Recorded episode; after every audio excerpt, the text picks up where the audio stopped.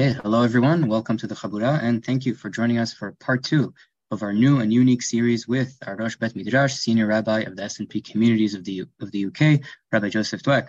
In this three-part series titled Misconceptions 2.0, we will unpack and offer a perspective on key terms and concepts in our Torah. Specifically, tonight we will be diving into bitachon and hishtadlut. Uh, for those who missed part one of the series, uh, do not fear. All of our shiurim are recorded and available after on our website. Uh, with that said, thank you all for joining us live and on Zoom, and uh, all those who will be watching uh, later. And thank you so much, Ribi. The floor is yours. Thank you so much, Rabbi Ohad, as ever, for your introduction, and to everybody who is here in person and virtually on Zoom. Uh, and yes, we're going to be hopefully uh, exploring tonight uh, the issues between Hishtadlut and Bitachon. what that means is there is bitachon and there is ishtadlut. We were just speaking here a bit early, preliminarily. Bitachon literally means security, right? So when I when Akadosh Baruch Hu says you will shev yishabtem betah, when it says you should yishabtem betah in Torah, for example, betah means you will sit securely, you will live securely. So when I say when I use that word uh, in the form of trust, right? That uh, I am boteach bicha, which is the way in Hebrew I would say that I trust you. Yeah. What I'm essentially saying is that I feel secure in you in whatever capacity I feel secure, right? So that I am secure in that you are going to keep my secret, you are going to be there for me, you are going to come through, you're going to pay, you're going, whatever it is, there's security in that. So that's literally what the word means, bitachon. So when it says that somebody haboteach badon, I didn't put any psukim except for the psukim that we're going to examine on these on these pages. I'm quoting you psukim, right? But uh, there would be I would have to have a whole separate uh, page just with psukim because the concept fills Tanakh. It fills the Nevi'im certainly throughout. Uh, uh, Tehillim and, and, the and the Nevi'im and so on. One of the psukim in Tehillim is Haboteach Badunai Chesed that a person who puts his security in God, right, meaning God's his security system, and interestingly, there is a halachic responsa that's written by several poskim. Hacham Ovadia wrote one as well, Chacham Yosef, as to whether it's mutar for us to get health insurance, or should we just trust in God, right? Should we just have bitachon in, in God? And they, of course, all say yes, it's okay to get health insurance. But the question is why, and why should it be a question in the first place? right? That, that we should do this. So we will explore some of that tonight, right? And I hope that in the principles that we hopefully come to discover tonight, it will become more clear why these things are allowed, why the question we were talking earlier about, you know, why do I need to have an army and get ready for war? Why do I need to have a doctor and and uh, go to you know go to to to medical uh, uh you know, consultations and advice and, and, and have surgeries and so on and so forth. Why do I need to do those things if I'm supposed to trust in God and God's supposed to do these things for me? Yeah, so we're going to have to be able to understand this to whatever degree we can understand this. And I think that we will come out with a, a working framework for tonight. And I'm going to use an episode in Torah to illustrate it. Right? And from this, I hope that we'll be able to gain a working framework. When I say working framework, it may not answer all of the detailed questions, but I believe that from it we can answer the questions. Right? In other words, it gives us also a, a perspective from which, right, a, a coordinate from which we can answer the questions. Right? So it gives us at least somewhere to begin to be able to know where our search should should come from and what what what, what it should what it should involve. So beta is security. And the question with regards to security and trust right? So also when I talk about trust, I talk about a trust fund. I talk about holding holding something in trust. We talk about trustees. Yeah, it's the same kind of thing, right? Uh, I put trustees essentially hold the security of the entity in their hands, right? And the entity is in their trust, which is why they're called trustees. Uh, the trust funds hold money in trust, right, until someone is ready to access it, and, and all of that.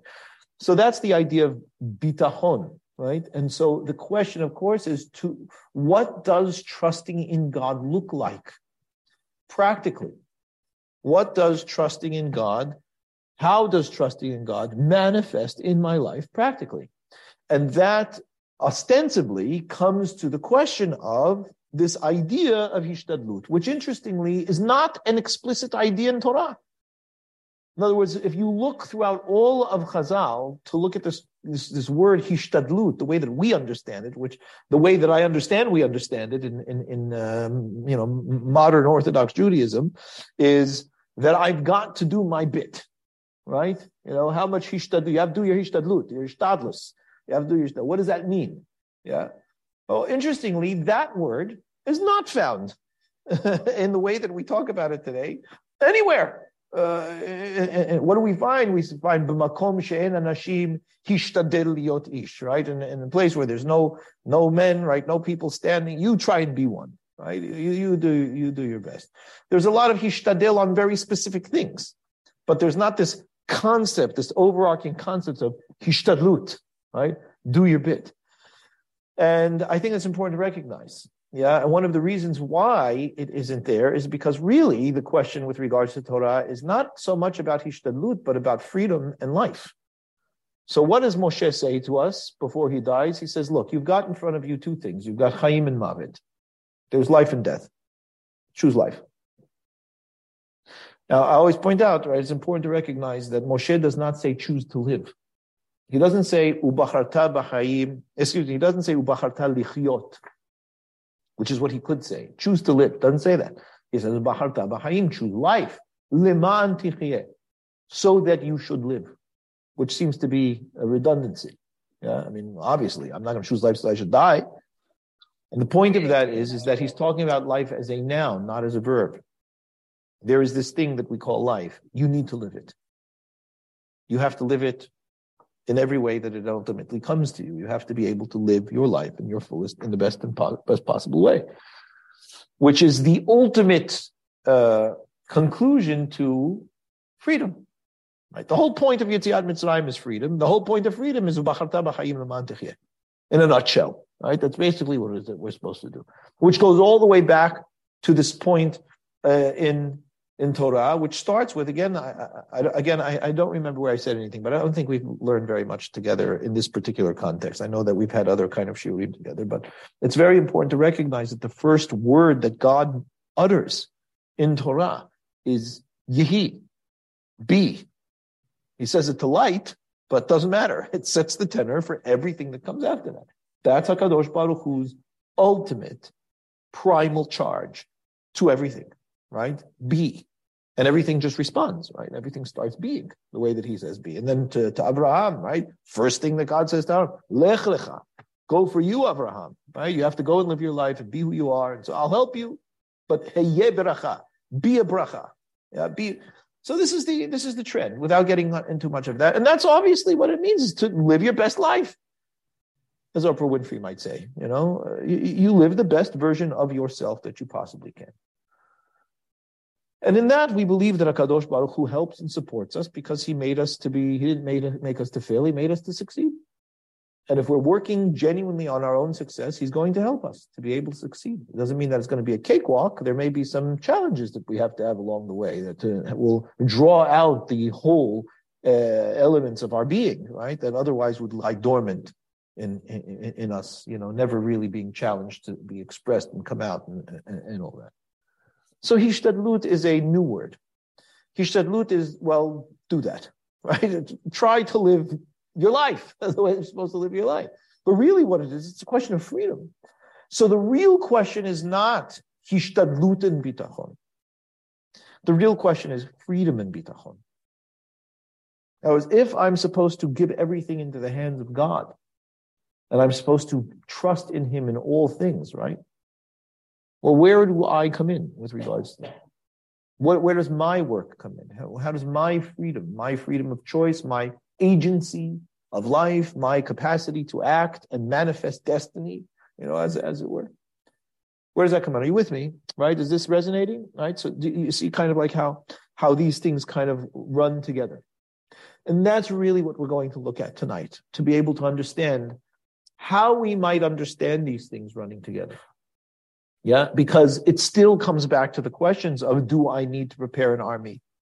Do I need to go to the doctor? Do I need to do those things? Or do I simply trust in God and leave it to Him? When do I leave it to Him? And when do I act?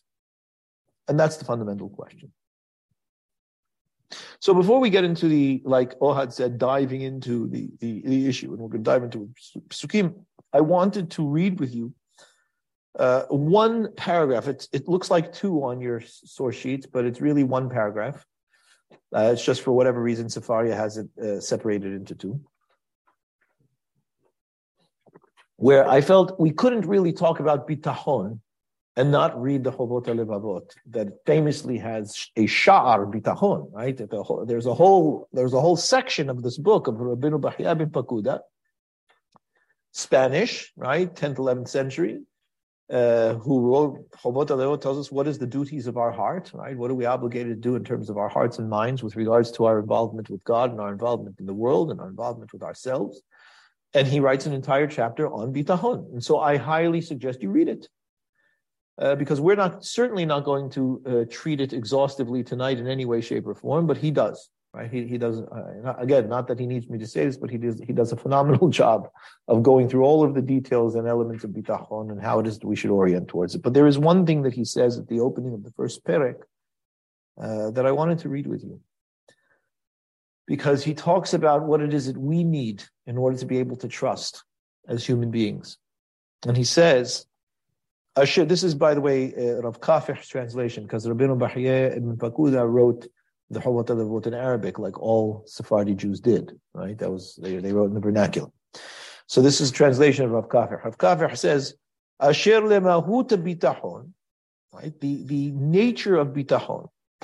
Hu rigi'at nefesh haboteach והישענות libo al mishe שבטח alav she'aselo hayoter tov u'matim lo לו בעניין שהוא I love this language.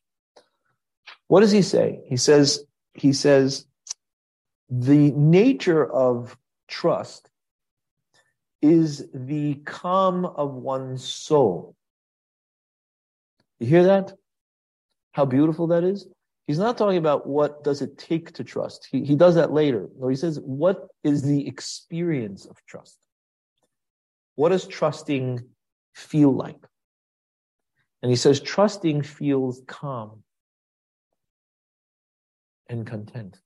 There's a rigua, right? There's a soothing, there's a calm of the soul. That is boteach, that trusts, v'hishanut libo, and the leaning of his heart, literally, right?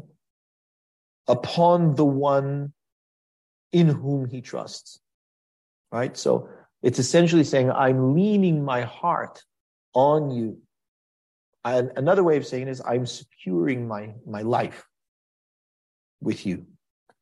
And when I can genuinely do that, right? That's all he's saying. He's saying, when you can genuinely trust, there's calm. And we're going to explore that calm. Because really, if it is true, there is nothing else to do.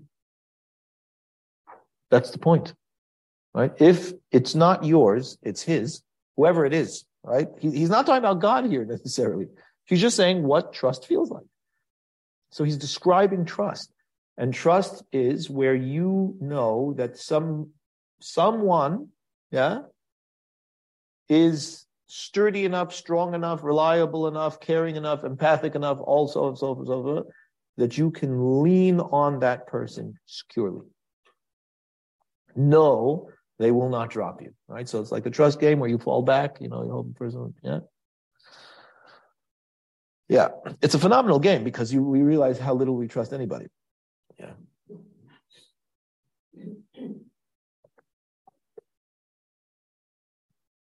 And he does, and you do this, and notice what he says, that you feel this calm, trust, and so on and so forth in whatever issue it is that you are trusting the person with. Right? So one of my, I said this many times in class, right? But one of my favorite uh, forms of uh, figures of speech or idioms or whatever you want to call it, terms, that I have that people use here in the UK that they do not use in America. They say it differently, but it just doesn't have the same uh, ring or meaning to it. Is that you know when you're dealing with something and you have to do it with other people, and somebody says you leave it with me, right? No, they do not say it with America. They will say I'll take care of it, right? Which is a very very different thing than saying, leave it with me. I've never heard, in all of my years, I've never heard anybody say, leave it with me.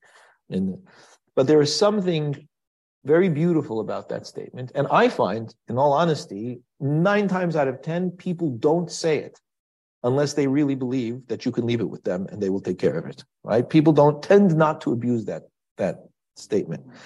Um, and, and what it means is you do not have to worry about this. I will. Leave it with me. Right? And it's a beautiful thing for somebody to say. Right? It's, it's a wonderful thing to get when you realize, oh my God, oh, okay, I can leave it with you. I will leave it with you. Right? That's, that involves trust. That when this person says, leave it with me, they are going to take care of what it is that they say they're going to take care of. And I do find, like I said, that people use it sparingly. They don't, they don't, they don't throw this around all the time. Yeah. I'll take care of it just means I'll do it. you don't have to do it. It's not the same, right? It doesn't have that same trust and where you can, you know, you can, you know, rest assured. Uh, in any case, this is what he's saying. And he says, and you know that this person that you're trusting in is going to do this or going to provide this security for you to the degree that they are capable, right? To the degree they are capable and to what is appropriate for you And it's going to be so. That's what trust is. And he says, "Aval hayesod asher mimenu yeh habitachon min He says, but the the the the foundational idea through which the trust will come to the person who is trusting is kasher yader lo bitachon that if this were to be missing this fundamental point, the um, trust could not be had, right? It wouldn't, it wouldn't function. You need to know, you need to be secure in the uh, uh, the uh, in the one that you are putting your trust in, that he will indeed do what it is that he said he would do. So you need to know that whatever it is that this person says this person is going to do that you're trusting in, or this individual is going to do what you're trusting in, will actually do it. Yeah? And do what he accepted upon himself to do. Not only that, but with the best intentions, right? Knowing that he's going to do it appropriately for you. That even if he had not completely, uh, you know, uh, uh, uh what's it called, explicitly mentioned that he was going to do this, this, and this, included in the security is that you can you can rest assured that they're going to do the right things, right? Going to make the right decisions. That when you leave it with this person, this person knows how to deal with it, even though not every single I is dotted and T is crossed and every and everything is. That's part of it. So this is very beautiful, right? This is a bit of a introducing the concept of trust, right? And what it feels to feel to be secure in trusting someone. This is what it should look like. So when we say that we're trusting in a Kadosh Baruch Hu, this is what it should look like that I know that when I leave it with him, when it is appropriate to do so, that I can leave it with him. And that he will take care, always. And that's what it means to be Boteach Kadosh Baruch, to be Boteach B'Hashem. Right. So yes, that in and of itself is is is a challenge for us because, like I said, we can't even fall back when a guy when somebody's standing back there saying, "I'll catch you," right? We can't do it. Yeah. So with regards to Hakadosh Baruch Hu, obviously what it requires is for you to know Hakadosh Baruch Hu so well that you therefore are secure, right? And there are psukim that show that as well, right? That the one who is Yodea Hakadosh Baruch Hu is the one that is that can be Boteach Hakadosh Baruch Hu. If you're not Yodea Hakadosh Baruch Hu, you can't be Boteach Hakadosh Baruch Hu. So so the question is, uh, well, tell me, I'm sorry, your name, first name. Nicole? Okay, so Nicole raised this issue, right? She said, you know, people say that it's very well known, everybody throws it around, that, that God does not uh, put you through what you can't handle, right? Doesn't test you with what you can't handle. And she, she said she raised she has issue with that, which is acceptable. I could understand why somebody would have issue with that. What I said to her was that it is, however, a Torah idea that Akadosh Baruch Hu will not bring you through something that you are not capable of doing. Yeah. And what we're going to look at in this story is the that idea being brought to the brink. Being brought to the brink. And how it is that it's it's dealt with, right? When you are actually when you do actually find yourself in a situation in which you just don't have what it what what, what it takes. Right? It doesn't seem like you have what it takes. Now, before we get into the story, just to show you where in Torah, right, one of the places in Torah, which is probably the best known place in Torah, where it is that we have this, is at the opening of Parashat Beshalach. In the opening of Parashat Beshalach, it says, "Vahi Beshalach Paro et Ha'am." Paro sent the Am, "Velo nacham Elohim derech eretz Pelishtim."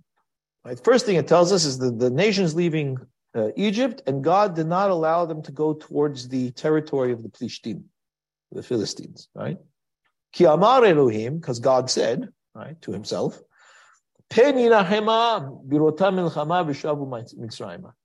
The nation will go straight out of Egypt. First thing that they're going to see is war, because they're going to have to fight the Plishtim to get through, and they'll go back to Egypt. So what does God do? He says to Moshe, he says, turn the nation around. We're going to go a roundabout way. We're not going derech Plishtim. Which obviously begs the question, you're God. Can't you just power them through the Plishtim? And the answer is no, they're not ready. I'm not going to bring them into a place that they are not capable of handling. So we're not going that way. We're going to go another way. And from that story, we simply learn that Hakadosh Baruch Hu doesn't put people in places where they're not capable of dealing, right? It's not. He's not. Uh, you know, God is not. Also, it would imply that God is, uh, you know, sadistic, and He isn't. So, we'll with that framework, let's have a look at the story. So, this story is the story of when the people complain for meat. It's a very famous story. They're in the desert, and uh, they they basically say to Moshe, "We're sick and tired of this man business, right? That keeps falling out of the sky." I'm not going to go through all the psukim with regards to that. We remember the food in Egypt; it was so great. We had a whole bunch of we had cucumbers and and fish and whatnot, you know. And This and all we've got now is this man, this man, which is nothing. It's lechem kelokel. It's this light, light, airy kind of whatever bread kind of thing and they weren't happy with it. They had to do all kinds of things with it. If they wanted to bake, they baked the man. If they wanted to roast, they roasted the man. If they wanted to spread it on their, you know, whatever, they didn't have anything. So they're complaining.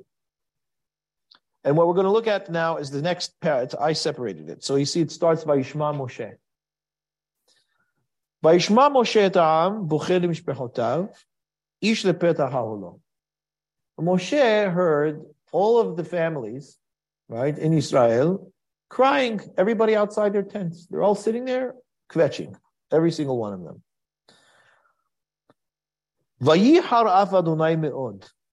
Now I want you to pay very, we're going to have to pay very close attention to the words here. What is God's response to this? God's angry. He's angry. He's, he's not just angry, he's very angry, right? Moshe, on the other hand, is not angry. Doesn't say him being angry at all. It just simply says, Ube'ane Moshe Ra. In the eyes of Moshe, this was bad. This was a bad situation. Now, we would assume that the bad situation is, is similar to God's bad situation. What is God getting angry at? What's God getting angry at? The people are ungrateful, they're, they're, they're complaining, and we see that he responds to that. So God's angry. Moshe sees this as being Ra. We would assume that he's seeing the same thing as being Ra. But what we're going to see is that he has a completely different response to it. To him, the complaining is a problem, but that's not what's bothering him right now. Something else is bothering Moshe, and this is what it is. Vayomer Moshe el Adonai. So Moshe doesn't say anything to the people. He turns to God and he has a bone to pick with God. He's angry at HaKadosh Baruch Hu. He says, Lama hare'ota le'avdecha. How could you do this to me? Why have you done ra? Why have you done this ill to your servant? So notice, The people are complaining. God's angry at the people. Moshe is upset with God, which is a, a bit of a curveball, right? What's happening here? Why haven't I found favor in your eyes? What have I done? Basically, he's saying, How could you do this to me? What have I done to you? Now, I want to also point out to you, right before we go on, this is the single most severe response that Moses has to God in the entire Torah. He literally he comes very close to having a complete breakdown over here. Over what? Barbecue. Seriously, the people want a barbecue. He can't handle it. He can't handle it. The golden calf, he manages. The the the the, the spies, he manages. The the you know the stuff that goes on with with the uh, Moab and the women and Bilam and the, he manages all of that, right? He, he has to fight. He has to go a barbecue, complete and utter breakdown. He can't handle it. And, and look how severe it gets, right? He's he's complaining to God about his job conditions. He says, How could I not, why did I not find favor in your eyes? That you place the burden of this entire nation on me.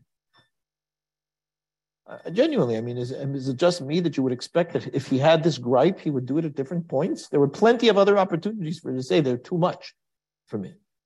It's here. Have I conceived this entire nation?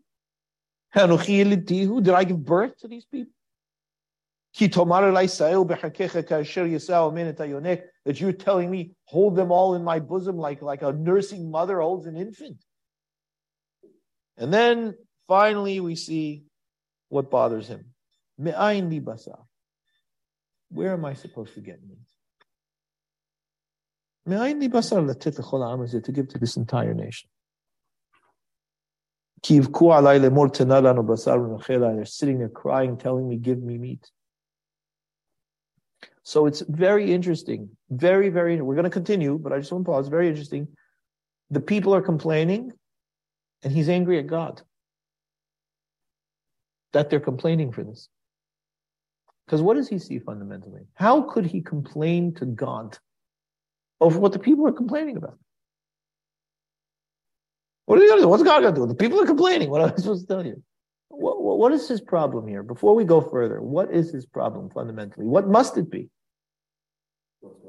What is it? I'm not sure that that's the problem. Think carefully. What is the motivation for Moses here? It seems quite odd that the people are complaining for something. They're being petulant, right? They're being difficult. And Moses has a severe gripe against God saying, How could you do this to me? How could you do this to me? How could you put me in this position? And what's the position? I have to go find meat now. Where's the butcher? I don't, have any. Uh... What's going on here? He feel he definitely feels inadequate. Yes, and he's blaming God for that. Why is he blaming God for that? How does Moses feel right now? You're right. He feels inadequate, but let's talk it out, right? Put yourself into his position. What is his gripe? He feels let down. And what's the letdown?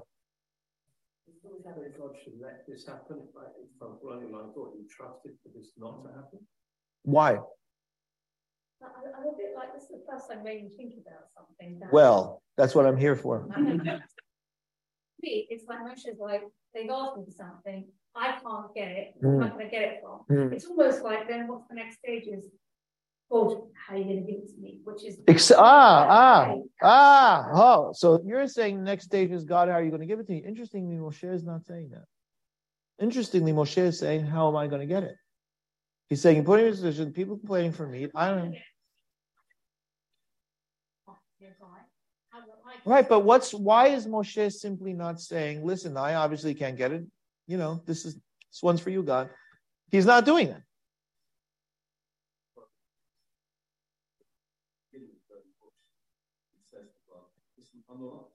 Ah, I'm glad you brought that up, right? Because you would think that this is a throwback. But there are fundamental differences here. And we're going to look at them. Okay?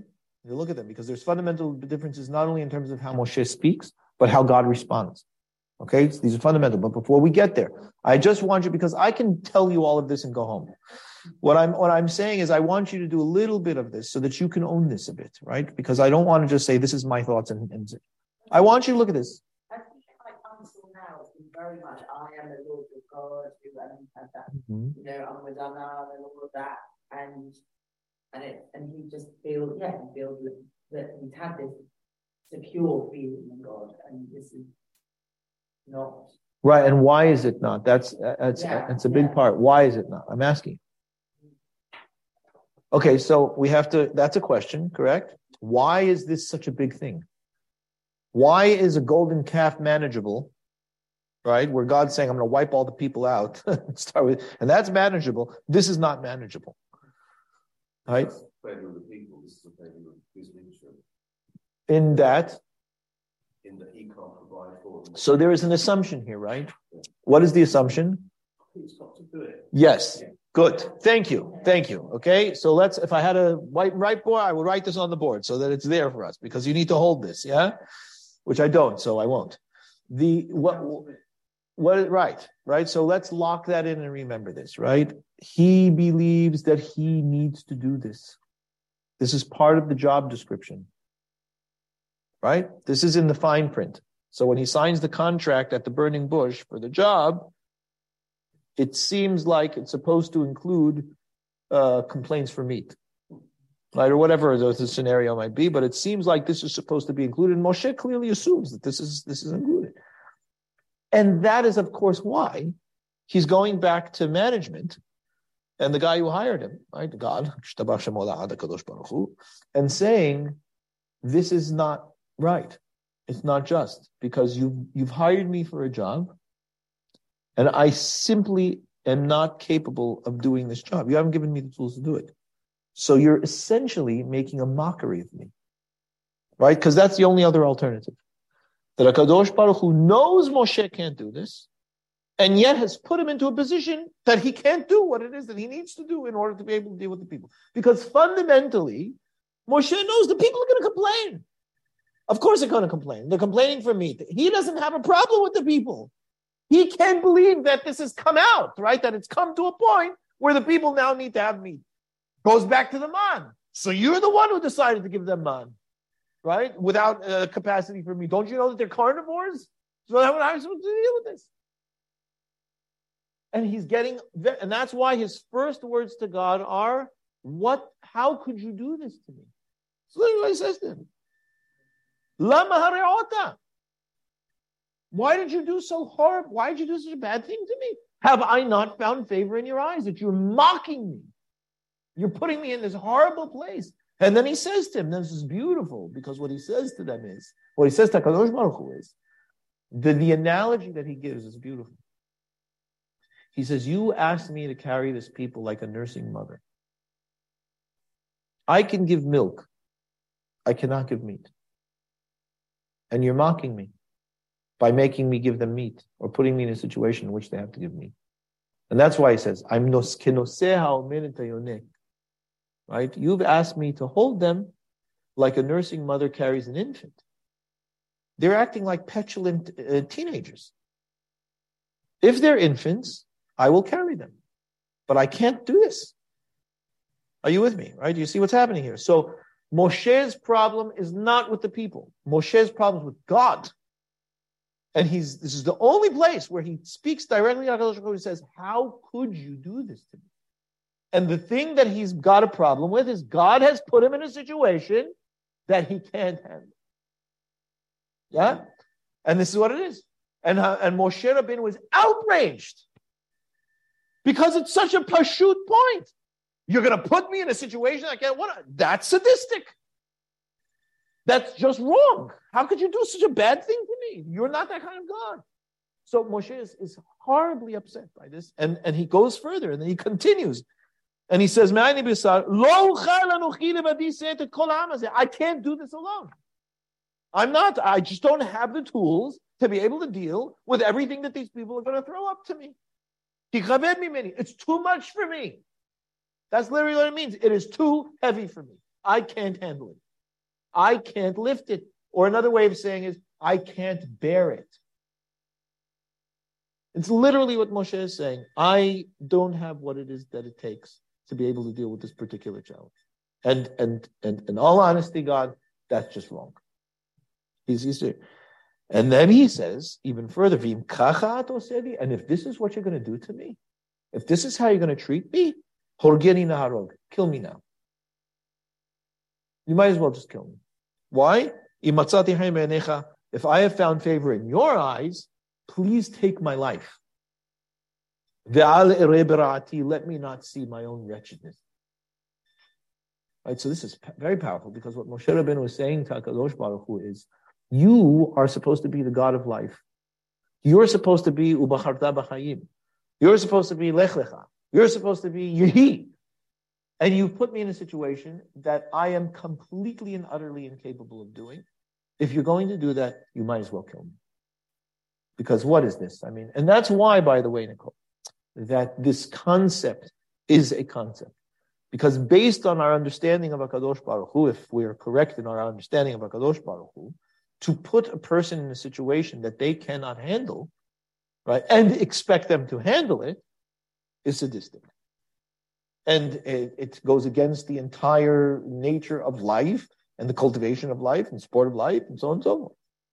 And really, it's exact. This is exactly Moshe's feeling. It's a mockery. You're mocking my life by putting me in a thing and laughing at the fact that I can't handle it. So, unfortunately, I don't have the rest of it here. I don't know why I got cut off, but uh, I'm going to tell you how this continues, right? You should know how this continues, hey. So, going back to the burning bush, okay? What happens at the burning bush? Moshe says similar things, nothing near this. God says, Moses, I've got a job for you. I need you to get the people out of Egypt and bring them into Eretz Canaan. Okay? Moshe says, I, I'm, I'm not the right guy for the job. Moshe says, uh, Kadosh says, Moses, I'll, I'll help you.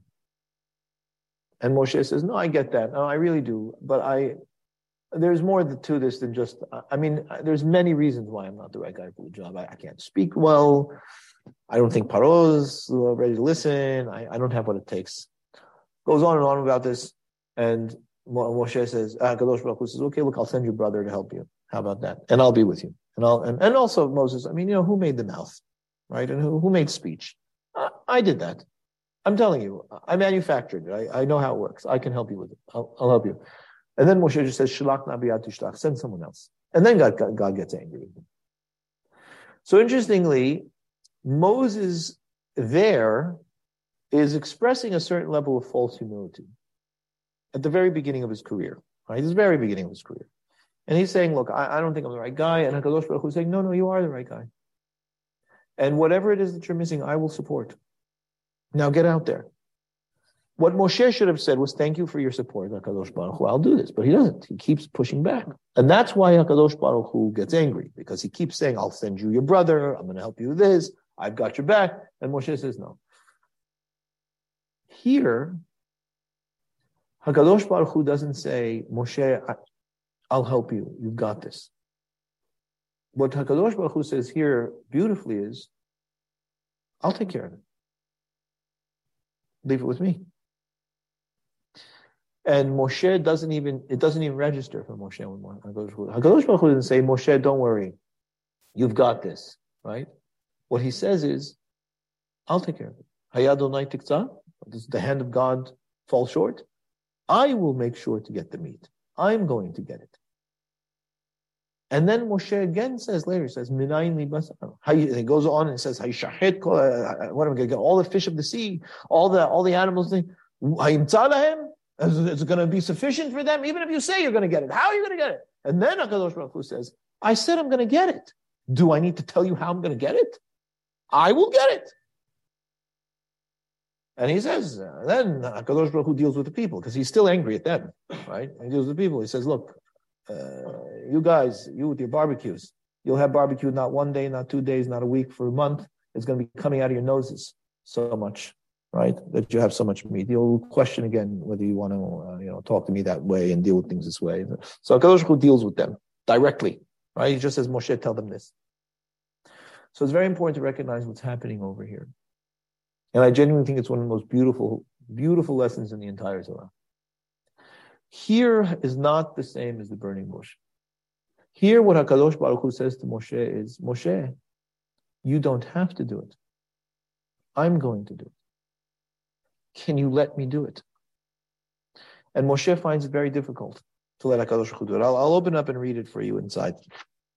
Because I'm sorry, I thought that I had put it all down, but it's uh, apparently not all there.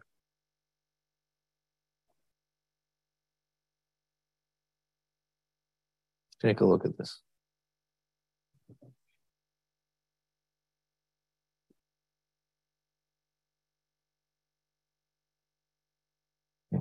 So, well. No, I've got it. I'm okay. Yeah. So he says to Vayomer Adonai and Moshe. So his first response is, this thing about you doing all of this on your own, I'm going to get you help. And he says, get 70 people.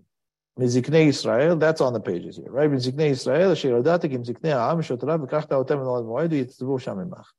וירדתי ודיברתי עמך שם, I'll come, I'll speak to you, and I'm going to draw from the nivuah that I give you and put it onto them. So this is broadening Moshe's responsibility for the for the people. And then he says, uh, Ela'am Tomar, and this is Pasuk Yudchet, Hitkadishu lemahar basar. Says, prepare yourselves. Tomorrow you're going to have your barbecue that you wanted. Because you cried in the ears of God, saying, Mi basar, who can feed us meat? Because you felt it would be better for you in Egypt. Well, I will give you what you're missing from your beloved Egypt. I'll give you your meat. And you know, the good news is this is not just going to be a one day barbecue. Lo not only, not even two days. You're going to have it for more than that. Not even hamishayamim. Lo asarayamim. Not 10 days, lo shlim yom, not 20 days. It's going to go on for an all you can eat uh, barbecue for a month. Chodesh yamim. Until it's coming out of your noses. We'll give it to you. Now, this is God telling Moses this is what you tell the people. What's Moses' response to that? What should Moses' response to that be? You hear this. You're Moses, right? You've complained to God. How could you do this to me? And Hakadosh Baruch Hu says, "You don't have to do it. I'm going to do it. Tell them this." What would what's Moshe's response supposed to be after that? Thank you. That's not his response. What is it? That what? Yeah, God said this. He said, okay, great. Uh, That's not what happens here. For some reason, Moshe, this is a tough lesson for him. He says, Vayomer Moshe, shesh meot elif the 600,000 people on foot. He's telling God, right? What are you talking about? The 600,000 people on foot. I'm among them. I'm telling you, not only are going to eat meat, they're going to eat meat for a month. You telling me? I mean, is there? An, have you seen the flock? Is there enough flock to, to, to slaughter that's going to be able to feed them for a month? It called the yeah, we can slaughter all the fish in the sea. There still wouldn't be enough for them. So clearly, Moshe, there's something going on for him, right? he is very stuck in the logistical situation that he still believes he needed to deal with. Because think about it, right? His first thing is, how many animals am I going to get to slaughter for these people originally? And then he's God saying, we're going to do this for a month. And Moshe is thinking, ani bikirbo. That's a very weird addition here. I'm in the middle of them. What does that mean I'm in the middle of them? Someone's going to have to slaughter all the meat that you're saying they're going to have. And, and so he still cannot allow God to do this. Do you, are you with me? You see this? It's, it's, it's, it's so clear in the Psukim. He can't bring himself to let go. Because when HaKadosh Baruch Hu says, I've got this, tell them this. Moshe still sees himself entangled in it, right? He's got to somehow do this, which is why he says, he starts exaggerating. Why we will get all the fish out of the sea. And then HaKadosh Baruch Hu says to him,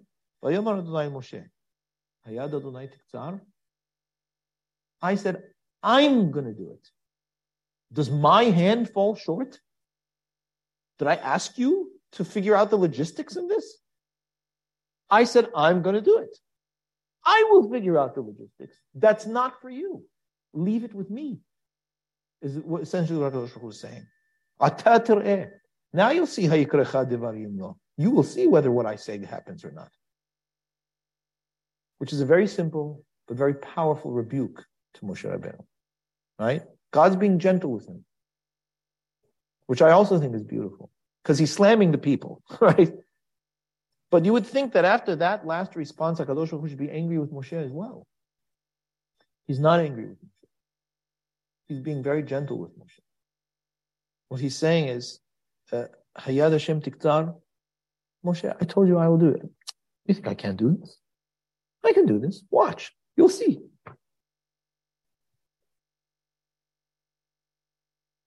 So Moshe goes and he tells the Ham what, what they're supposed to say. And then all of a sudden, you know, the quail, right? You know the story.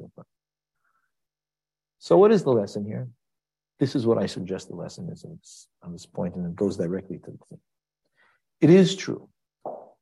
It is true that God does not put us in situations that we cannot handle. He does, however, put us into situations that we cannot handle and expect us to know the difference. It is up to us to know whether we can handle it or not. And that's not an easy thing to know. And when we determine that we do not have what it takes to be able to get through a particular situation, there is only one other option. You give it to him. And when you give it to him, you give it to him. Which is why Akadosh Baruch had to say to Moshe, I said, give it to me. Moshe couldn't give it to him. Moshe kept holding on to it. And Akadosh Baruch Hu said, I said, I'll take care of it. You don't have to worry about these logistics. Can you do that, Moses? Can you let me do it? And that's the Nisayon here for Moshe.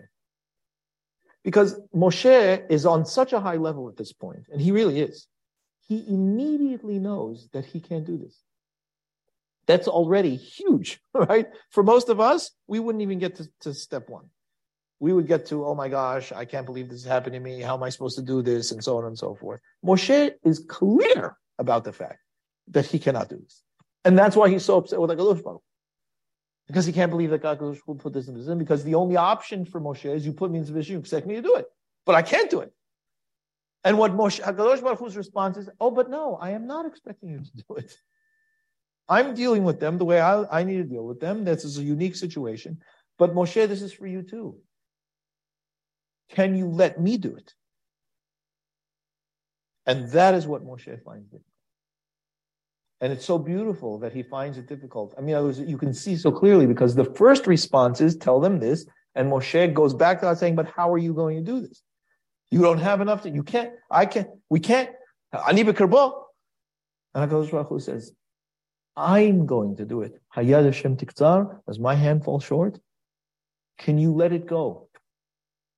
And that, in that, is the issue of bitachon. And it directly relates to Ishtadlut.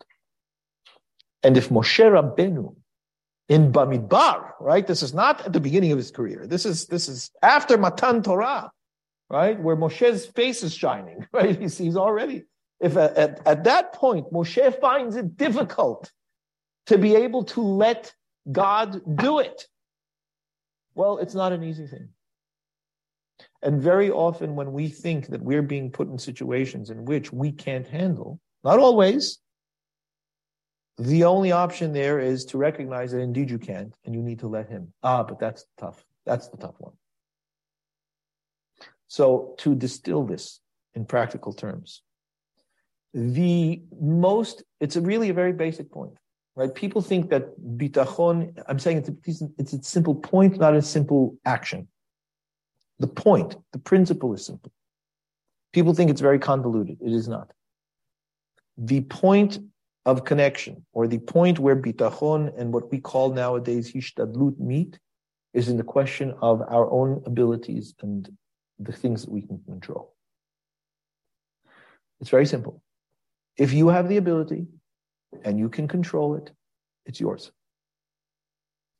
If you don't have the ability and you cannot control it, it isn't. And if you try to control it when you can't, and you try to do it when you can't, that's where things get bad. That's where things start to go down. Because we're doing the things that HaKadosh Baruch Hu is meant to do. And the challenge of our lives is to know the difference between what I can and cannot control. That's why there's a very beautiful, I mean, not to, you know, there's this, the, the, they call the serenity prayer, right? It's a very beautiful prayer. It's very simple, but it's precisely this point, right? How's it go? Grant me the wisdom to uh, know, uh, control the things I control. To what's the, how's it go? I don't remember it by heart. I need somebody. We need somebody who's an AA. The wisdom to know uh, whatever, to know what I can control and I can't control, whatever it is. But the, the point of that, right? The point of the Serenity Prayer is you are asking Hakadosh Baruch Hu for the wisdom to do the Havdalah, right? In in Chokhmah Ain, Bina Minayin, right? If I don't have Da'at, im Da'at Ain Bina there it is. Thank you. Grant me the serenity to accept the things I cannot change, courage to change the things I can, wisdom to know the difference. It's an eloquent simple, beautiful point of this entire sugya. Why? Because when I say to HaKadosh Baruch Hu, what, the prayer there is to know the difference. Because that's our problem. The biggest problem we have is in being able to know the difference between what I can and cannot control. Because we believe that we can control things that we can't, and we believe that we cannot control things that we can. More often than not, the things that we cannot control that we think we can are other people. More often than not, the things that we can control that we believe we cannot are ourselves. We think that we can't control the things that we do, we just do them, and that if we there's nothing we can do about it. And yet we, we believe that we can control other people far more than we believe we can control. So we keep trying to do it. And the reality is that we can. And that's just one example. It's not the only thing. Right? But what I'm suggesting is, and what I'm saying here is, at the nexus of bitahon and hishtadlut, right? One should always trust in God. Always. That trust permeates everything that we do. There's a trust in God that I also have the abilities to do what it is that I can do, and that I'm going to be able to, you know, the sun's going to rise tomorrow, and I'm going to be able to, to wake up in the morning and, you know, have my, and all of that. We, we trust that HaKadosh Baruch But the nexus of this particular point between hishtadlut and bitachon, or our free choice for that matter, and bitachon, is in the question of what we can and cannot control, what we can and cannot do, our abilities. And we are not clear on that. We assume that we just have clarity of that. We absolutely do not have clarity of that. We are terribly confused about it. And that's not even Moshe's problem. Moshe is the second degree of that problem. Moshe is very clear on what he can and cannot control, and he knows that he cannot control the meat situation. He knows it. And because he knows it, he's upset with HaKadosh Baruch Hu. I'll finish and I'll hear the questions in a minute, right? But I want to play this out. Yeah. I'm sorry if I'm being a bit repetitive, but it's an important idea. And if I say it a little bit repetitive, then you'll remember that I said it, and you'll forgive me for repeating myself later, right? Um, that, that's the important thing. It's the question of control. And we have tremendous difficulty with knowing the difference. So in every situation where it is where we find ourselves having a, a challenge with what we should do, how much we should do, what what you know is on me to do, what's on God to do. Ask yourself the following question: What in this can I genuinely control? And if you can genuinely control it, then do it. Can you control your health to a certain degree? Then it's your responsibility to take care of it. If you're not feeling well, do you have the ability to heal yourself? Not necessarily. Are you a doctor? Well, maybe you are, maybe you are not. It's a question. But notice what I'm talking about here is ability, not freedom. People also make the mistake of thinking that freedom is equal to ability. And it is not. So, for example, I was, I was talking to an addict who believed, you know, free choice. He's a he's a God fearing. Well, you know, he claims to be a God fearing person. You know, he believes in his free choice, and he doesn't buy this whole, uh, you know, uh, AA thing, right? Where you know you you you've got to give it up to God and so on and so forth, and, and recognize that you have a problem controlling yourself and all of that. You, I have free choice, and if I really want to do it, I'll do it. And what I said to him was, you are confusing free choice with ability. And you believe that just because you have the freedom to want to be better, that you have the ability to be better. And it's very possible that you do not. In the same way that people are handicapped in many other ways, right? Sometimes people want to walk, they're not able to. Sometimes people want to be able to run a marathon, they are not able to. Sometimes people want to be able to control their behaviors. And in certain situations, because of their psychological, you know, wiring and whatever it is, they are not able to. And the truth of the matter is, Chazal recognizes this. I, I gave a shiur on this. Chazal recognize the reality of addiction. What does come down to a person's ability, even when a person is an addict, is wanting to get better. Because what often an addict confuses is the difference between wanting to get better and wanting to want to get better. They're not the same.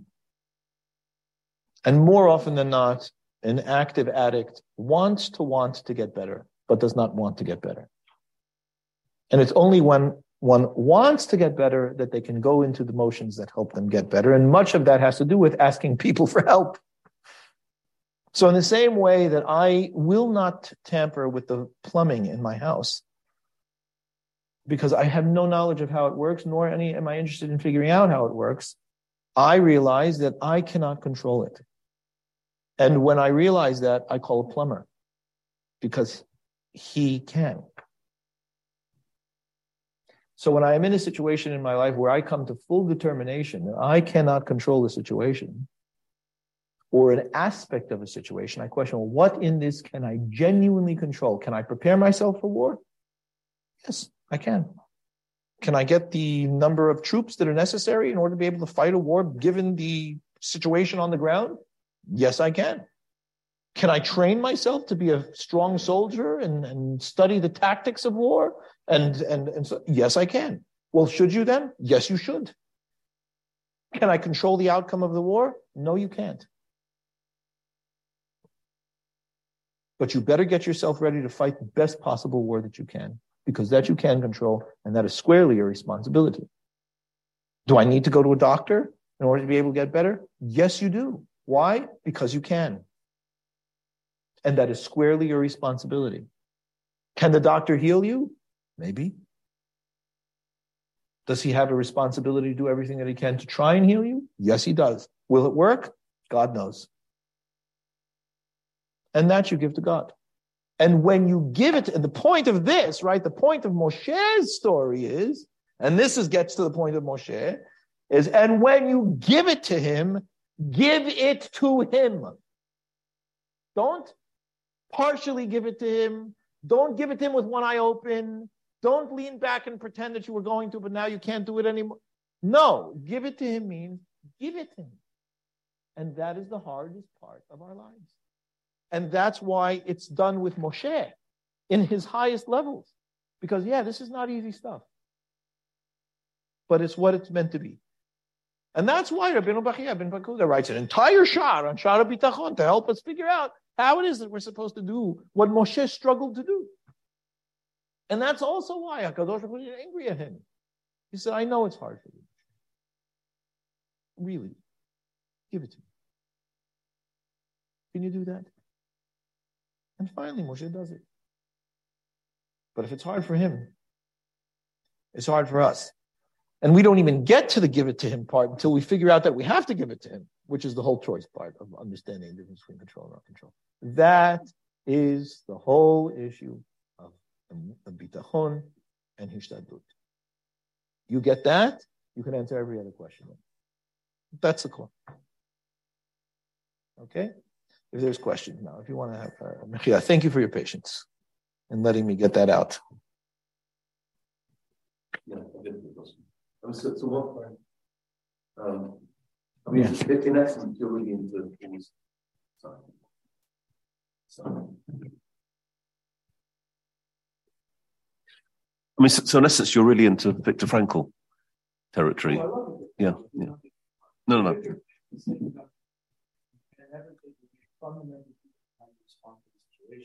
That's not what I'm saying. I'm saying more than that. I'm saying understand what in any given situation is yours and not yours. So what saying is you might find yourself in a situation where the only thing that's left to you is how you respond. Right? Mm-hmm. So he's giving an example of where the, the, the limits are tremendous. Yeah? Okay, so But if I've understood everything else but you're not saying that giving it to God means it turns out okay. Giving it to God. Well, it depends what you mean by. Uh, uh okay. It depends what you mean by okay, right? What one of the things that Rabbeinu Bachye points out is what we think is okay, and this is not an evade to evade it, right? May not necessarily be what God recognizes as being the best outcome. So that's what we have to believe. In other words, if you genuinely believe in God as God, right, as we understand God, God's not a sadist, right? He's not looking to get you or to kill you or to, to hurt you or to smash you. Yeah. What he's, what may be is that Akadosh Baruch Hu is bringing you through elements that in his understanding, he believes are the way that things need to be able to run for your life. Now, I recognize when I say that, that I'm sweeping over uh, horrific realities. I, I really do recognize that. And, and I say that knowing that there's more to the story than just that. Because if you look at something like the Holocaust, right, which everybody's, the first thing comes to everybody's mind when they think of the worst possible thing, right? If you look at something like that, there are broader things at play, right? Again, I'm talking theologically, talking, you know, in terms of, of, of our understanding of, of uh, theodicy and, uh, and uh, providence and so on and so forth it's a nation. It's not just individuals, right? And so there are very, there are other things that kind of come into play with regards to that. This still stands, you know, what, what it is that you do, you know, and what it is that you try to control that situation. But there are other things that play in terms of, you know, why do these horrible things happen in the world, which really to do it proper treatment is another class. Not that I could answer all of it properly, because I, have said before, I've said before, if there was one thing that I, I, I would want to ask God right? That I don't feel that we've got all of my, you know, that is the issue of suffering. Not that I don't believe that suffering is part of human existence. It is. That's another thing that Viktor Frankl writes very, very importantly, right? That if you're alive, you're suffering. There's no, there's no. The question: there are certain levels of suffering, and certain, you know, levels of horror and suffering that you know one can't help but question. Yeah. But I still think that it nonetheless it doesn't diminish this this way of living life, which I think is very important. Any other questions? Yeah. Um, you can you can give it to God, but it, you got to take it back as well. When the problem when the problem there could well be a time fairly soon after that where you're able to cope. Yeah. So yeah. it's not a it's not a, a a complete path. That's what. Yes, absolutely. That's why I say it's it's in every given situation. You always have to keep asking yourself that same question, right? In this situation, what can I control and what can I not? And it's very possible what you could not control yesterday, you can control today. That's very possible. We could have studied plumbing, you know, over the, the uh, I which I will not, but it could could be. Anybody? Yeah, good. Okay. Well, then we will, we will end there.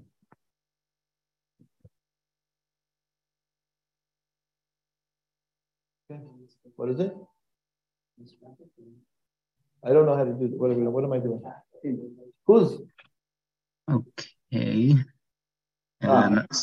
So uh, stay tuned, everyone, for uh, next week where we'll have the uh, third and final part of the awesome series. And uh, thank you so much, everyone, for uh, joining us. Um, thank you so much, uh, Pleasure. Good night, everyone.